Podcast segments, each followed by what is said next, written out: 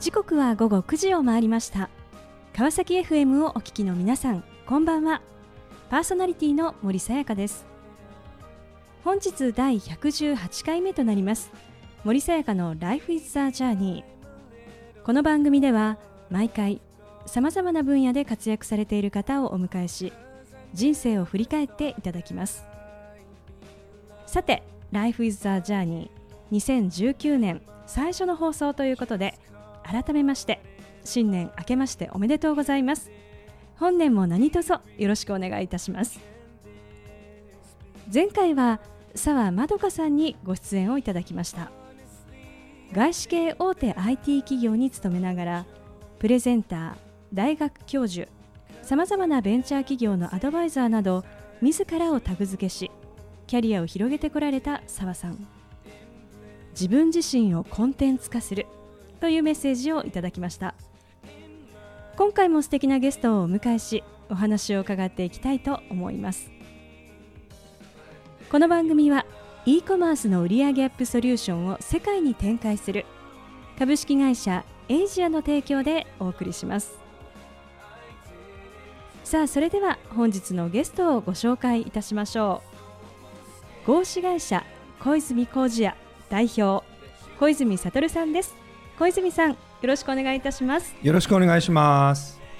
えー、本日はですね、えー、東急東横線のまあ菊名駅にあります、えー、小泉工事屋さんにお邪魔をしておりまして、えー、ここでですね、えー、収録をさせていただいておりますが、えー、さて小泉さんあの先ほどですねあの工事部屋をちょっと見させていただきまして、はい、あの入った瞬間にですねこうふわっといいなんかこう麹の香りがしてきましたが。そうですね、はい、あのまあ、最近甘酒ブームとかもあったりして、えー、あの麹の香りをに結構敏感な方も多いですね。この麹を使ってこうお味噌を作っていらっしゃるんですね。そうですね。はい。あの麹を使って、まあ、お味噌を作ったり甘酒とか、はい、塩麹とかね作ったりしてますけど、えー、一番多いのはやっぱり、はいえー、お家でねお味噌を作っていただくっていうのが一番多いですね。あの先ほどこう中をですね見させていただきましたがあのいろいろな道具にですねあのいろんなこうラベルというんでしょうかこう貼っていらっしゃって、はいはい、あのすごく徹底したこう管理をされていらっしゃるなと思ったんですが。そうですね。あの整理整頓しつけっていうところですけれどもあの整理整頓はかなり、えー、細かく厳しくやっております。あのその中でですねそういうこう管理を徹底していく中であのこう味噌作りというのをされていらっしゃるかと思うんですがあの一番のこう味噌作りのこう特徴というのはどんなところにあるんでしょうか？うん、やっぱりあの自分で大豆を潰して、自分で手でこねて、えー、で、えー、半年ぐらい熟成させて作ったものが美味しくなっていくというその変化とかね、はい、あの色の変化香りの変化っていうのも楽しめますし、えー、また自分の手で作ったものが美味しくなって食べられるっていうその辺が非常に楽しいところだと思います。まあ、これを作り続けていらっしゃるということなんですがなんとあの御社はですね創業明治元年。はい、そうですね。あの正式にねあの書類とかが残ってるっていうわけではないんですけれどももともとは、えー、この辺は農家が多かったので、えー、えー、まあ、農閑期冬場のね、はい、農閑期になるとえー、まあこの村の皆さんがあの取れたお米をねうちに持ってきて、えー、それをうちが麹に加工して皆さんにお戻しするということをやってたっていうふうに聞いてます。でそうすると皆さん持って帰って各おのおののお家で、えー、お味噌作ったりとか、はい、お醤油作ったりとかして、えー、自分家で使うものは自分家で作るっていうまだそういう日本のね古い文化があ残ってた頃に、はい、あの麹作りをえー、一手にやってたというふうに、えー、聞いております。でもこう歴史あるですね、まあ、家業だということ。そうですね。はい、もう本当に物心ついた時からご商売っていうことですよね。そうですね、私はもうもうそうですね。物心ついた時にはえー、家でお米をふかす、はい。えー、煙が出てて、えー、麹豚の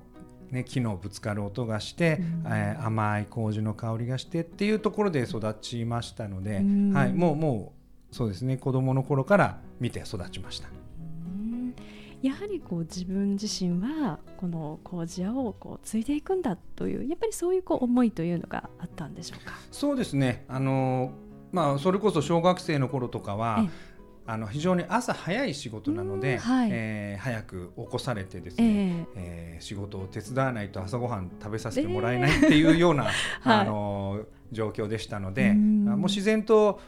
麹屋をやるんだろうなというふうには思ってました。ただあの子供の頃はですね、えー、えー、まあ、ちょっと夢もありまして、はい、えー、春から夏にかけての暖かい時期は当時のあの横浜太陽ホエールズの選手になると、はい、で秋から冬の寒い時期には小泉工事屋をやろ,、えー、やろうかなっていうふうに思ってたりもしました。じゃあそんなこう夢をこう抱きながらそうですね。こう学生時代を過ごされてはい、ですね。そこでどんなことがあったんでしょうか？でえー、っとまあ、ずっとあの商売をやってきたんですけれども、はい、で私も当然継ぐと思ってましたから、あの高校進学の時にですね、えー、あの東京農業大学の附属高校ですね、はい、えー、農大一高の方に進学をしまして、えー、でまあ、将来は、まあ、当時の、えー、醸造学部というところがあります、はい、まあ、今もありますけど、えー、醸造学部の方に行って、えー、勉強するというふうに思っていたんですけれども、はい、えー、高校、まあ、4月に、えー、入学したんですが、えー、その翌5月にはですね、えー、実は父が亡くなってしまいまして、えー、実は小泉工事は一旦その時に、はい、えー、閉鎖するということがありました。はい、ですね。でもこう閉鎖をするということは、まあ、自分がこうもう継ぐと思っていたその思いが一旦そこで、まあ、切れてしまうと。そうですね、うん、えー、まあ20世紀21世紀っていう時代にそのしかも横浜という都市部で、うん、えー、麹屋っていう商売が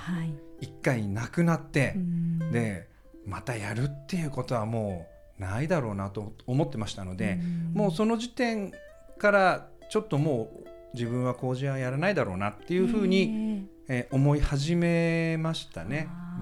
うん、だから、まあ、高校は世田谷でしたので、えー、えーわざわざ満員電車に揺られて、うんはい、なんで俺はこんな遠くまで来ちゃったんだろうと いういう思いが強かったですね。はい。えー、じゃあそこで、まあ、こうなかなかこう継ぐというところは、まあ、ちょっと難しいと。で、はい、その次に、まあ、その社会人となりですね、えー、こう進んだ道というのは一体どんなところだったんでしょうか？はい。えーとまあ、大学卒業して最初に就職したんですけれども、はい、それが不動産会社でしたね、不動産の営業マンとして、えー、えー、社会人生活をスタートさせたというところですね。あの4年間ですね、はい、あのそうですね。いらっしゃったとい。うことで、どんな仕事を、そこでは？あの不動産の仲介ですね、売買の仲介を専門にやっておりました。はい、そこでのこう職種というのはどういう？うん。あのー、まあ営業ですね。いわゆる本当に営業。あのー、外を歩いてこいという。うん、ような座ってるんじゃないよお前というね、はい、まあそういう時代の営業マンでしたね。はい。その後のお話とても気になります後半も引き続きお話を伺っていきたいと思いますがさてここでゲストの方の意外な一面を探ることを目的にこんな質問をさせていただきます今小泉さんが興味関心を持っていることを教えてください。はい。えー、今非常に興味があるのがですね、はい、あのコンピューターのプログラムですね。これに非常に今は興味があります。あのまあ、簡単なベーシックっていうものなんですけれども、えーはい、はい、今それにはまってますね。へえ、はまっている。まさかのちょっと答えだなと思いますが、えー、例えば何かどんなことをされてるんですか？そうですね、まあ、直近ですとあの弊社の勤怠管理いわゆるタイムカードですよね、はい、あのまあ、本当この間まではいわゆる普通のガッチャンコンってやるタイムカードを使ってたんですけれども、はい、えー、それをですねあのパソコンでプログラムを組んで、うん、もう今誰でもパチパチっとやれば、うん、えー、出勤時間が入って退勤時間が入って休憩時間が入って、えーまあ、勤務時間が出て、給料計算したしてっていうのをもうパッとできるように今はしてあります。えー、さあそれではここで一曲お届けしましょう。U2 で New Year's Day さあ後半も引き続き合資会社小泉工事屋代表小泉悟さんにお話を伺っていきたいと思います、えー、前半は、えー、ま、最初のキャリアである不動産会社へ、え、ご入社をされてというそこまで、えお話をしていただきました。で、まあ、4年間営業職として、え仕事をされていたということなんですがあの今振り返るとですねこの4年間でこう学んだこと最も学んだことというのはあのどんなことだったんでしょうか？そうですね。やっぱりあの初めての、まあ、社会人ということでしたので、えーまあ、やっぱ世の中非常に厳しいなというのはもう痛感しましたし、あの非常に競争の激しい社会なんだなというふうに思いましたね。競争の激しい世界、はい、そんなこう思いを持ってですねこう次ですねその4年を経てその先の自分の姿というのをどんなふうにこう考えてこう進んでいかれたんでしょうか？そうですね。あのいずれは、まあ、業種はともかくとして自分で独立した商売はやるとい。うふ、うんはい、いうのはもう決めてたんですね。えー、で何をやろうっていうのをずっとまあ考えたわけですけれども、はい、あのまあ、それ営業マンやってみたらですね、うん、えー、非常にあの競争が激しいと世の中は。だったら競争がないところで勝負できたらいいなっていうふうに考えるようになりましたね。はい、でそしたら、えーまあ、麹屋というのは、うん、あのもう当時調べたら横浜にはね、はい、うち以外にはあと1軒しかなかったんですよ。でこれはまさか今から新規に麹屋をやるなんていうところが出るわけもないと思いましたので、これは競争がないなと。だったらやっていけるかもしれないと。いうことで、えー、小泉麹屋をもう一回再開させようというふうに考えました。そこを考えてそして本当にですねその一歩前に進もうというふうになったこう決め手というのはどんな出来事がそうですね。あのー、まあ、最初なんかこう競争のないところなんかないかなって考えてたんですけれども、えー、あの実はですね、はい、あの寝てたらですね、はい、えー、夢枕に、うんはい、あの父が出てきましてですね、まあ、非常にあの、まあ、昔ながらの気の短いすぐ手が出るような、まあ、怖い父親だったんですけれども、はい、あの枕元に立ってですね、えー、腕組みをして、はい、私のことをこう睨みつけてたんですよね。はい、でまあ本当焦りましてですね、えー、もう手汗びっしょりかいて、はい、でバッと目が覚めたんですけれども、えー、もうその時汗かいてこう部屋の中がなんか妙な熱気がすごくあったんですよ。はい、だこれ今いたよなと思って。でああそうか。麹屋やればいいんだと 思ってですね、はい。ええ、あ麹屋やれあもうやっぱ見てたんだな早くやれよって言いに来たんだなと思って、はい、それで、えー、すぐもう翌朝ですね、はい、あのおじ、まあ、父と一緒に麹屋をやってたあの、えおじがいますので、はい、すぐおじに電話してですね、うん、あのちょっとお昼一緒に今日食べられない？って誘ってですね、で実はもう一回麹屋をやりたいと思うんだけど、うん。あのシートはあのついては技術がないと自分には、はい。えー、自分には技術がないから、うん、麹作りを教えてもらえませんかっていう話をしたらそのもう100%協力すると、うんはい、もうちょっと涙ぐんであの答えていただきましたのででそこで、まあ、技術的なものはおじから教わって、教わることができるようになったので、じゃあやろうと。いうことで、まあ、15年ぶりに小泉工事屋を再開したということになりますね。でそこからいよいよ、まあ、スタートということなんですね。はい。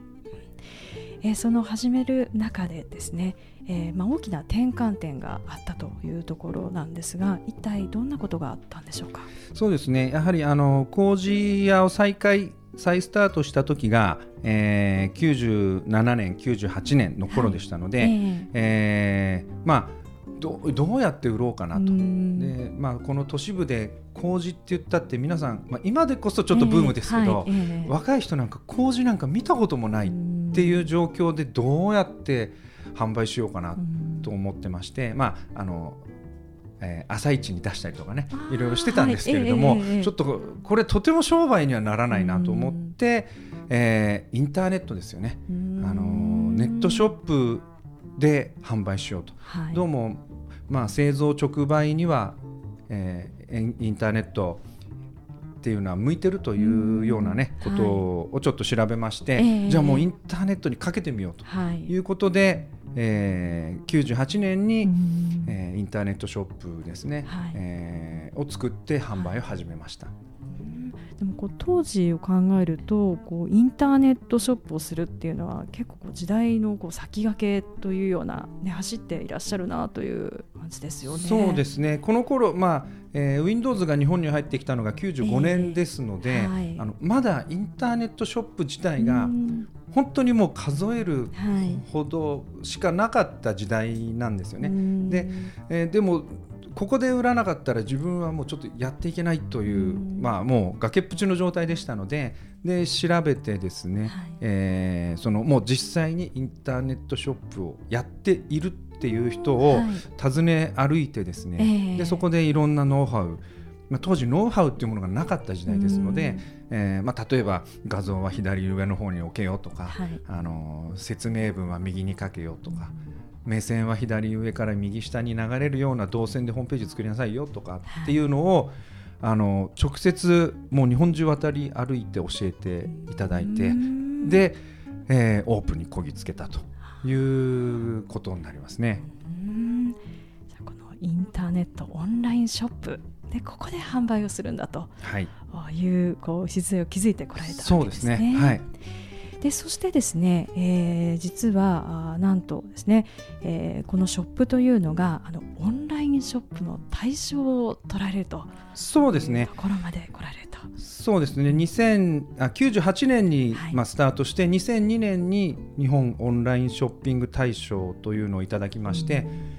その頃はもうこれからはインターネットだ、はい、ネットショップだっていうことでもう夢中になって、インターネットショップをやってました。でもその先というのはこういかがだったんでしょうか？そうですね。あのー、やっぱりですねネットショップっていうのはもう今もうウゴの竹の子のようにいっぱいあるんですけれども、えー、やっぱり非常に伸びはやっぱり弱くなってきたんですよね。で、えー、まあ大手のすごいところもありますので、はいえー、このままネットショップに突っ込んでいったらこれはもうやばいなと思いまして、えー、えー、ちょっと方向転換をしましてですね、はい、今は、えー、もっとリアルな商売ですね、えー、お客様と直接顔を合わせて相対で販売する、はい。もしくはそのおお味噌作りを教えに行って、はい、えー、お味噌作りのお教室をやって一緒にお味噌を作るとかね、うん、あのお母さんたち子供たちと一緒に作るとかい。う、はい、そういうそういうのって結局、ね、エリアが限られてしまうんですけれども、はい、あの今はそういうリアルの仕事の方にだいぶ軸足を移してます。まあ、ネットからまあリアルへということなんですね。はい、そうですね。うん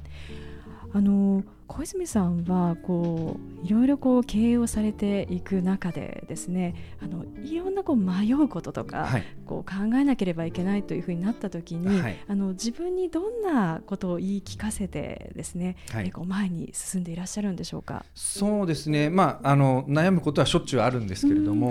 もう本当に本当に悩んでしまった時はですね、これをやったら俺は本当に楽しいのかなっていうことをすごく重要視してます。はい、あの本当に楽しいかどうかっていうのがすごく大切で、えー、あのそこ嘘ついても結局続かなくなってしまうので、そこは自分に嘘をつかないように本当に楽しいと思えるのかどうかっていうことを一つの指標としてすごく大切にしてます。あの実はの小泉さんは、はい、えー、これからのですねこう、まあ、5代目として、えーこう、はい、お店をどんなふうにこう展開されてい、えー、くのか、まあ、い。ろいろ構想終わりかと思うんですけれども、はい、えー、どんなことをこう描いていらっしゃるんでしょうか？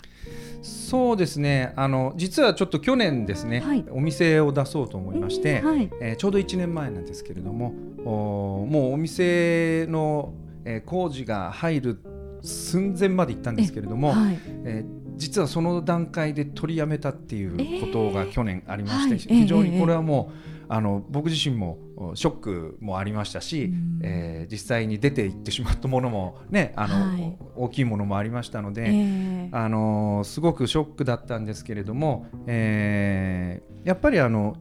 今はですね、はい、あのメーカーとして、えー、お味噌とか麹を販売あ作って販売していくという、はい、スタイルで将来会社を作っていこうかなと。要はお店は飲食店だったんですけれども、あのまあ、そういうお店はお店をやる人に任せておいてですね、自分はメーカーとして生きていくというところに今はその面白みをね、あの持ってやっております。さあこの番組ではゲストの皆さんに必ずお聞きしている質問があります小泉さんにもお伺いさせていただきますこれから自分の夢を実現しようと考えている方々へ背中を押すメッセージをお願いいたしますはい、えー、これはですねあの私ももう座右の銘なんですけれどもすぐやる後で直すすぐやる後で直す、はい、ですね。はい。その心は？えっ、ー、とまあ業乳と離乳という考え方なんですけれども、えっ、ー、とまあ理屈を先に学ぶよりも行動を起こすことの方が大切なんだよということですね。ですのでまずやって間違ってたら後で修正すればいいということですね。ですのでまあすぐやる後で直すということを実践していくっていうのが大事だと思います。素敵なメッセージをありがとうございましたということで本日は改めまして合資会社小泉工事屋代表小泉悟さんにご登場いただきました小泉さんありがとうございました。どうもありがとうございました。さあそれでは最後にもう一曲お届けしましょう。ポストマローンでベターナウ森さやかの Life is a Journey いかがでしたでしょうか？一度はのれんを下げた家業小泉工事屋を再建しようと決意。リアルから IT そして IT からリアルへ。経営者として時代の変化を敏感に感じ取りながら老舗の看板を守り続けている小泉さん。現在地域に根付いたリアルな取り組みとしてお味噌作り教室も積極的に開催されています。工事屋は研究開発をすることが大事とのこと。現在のやり方だけにとらわれるのではない。組み合わせを変えてみる。新しいやり方を取り入れてみる。すぐやる。後で直す。工事の未来を描き前へ前へと進む小泉さんの職人として経営者としての意気込み情熱を感じる時間でした。次回はどんな素敵なゲストの方が来てくださるでしょうか。来週もまたこの時間にお会いしましょう。今日も一日お疲れ様でした。おやすみなさい。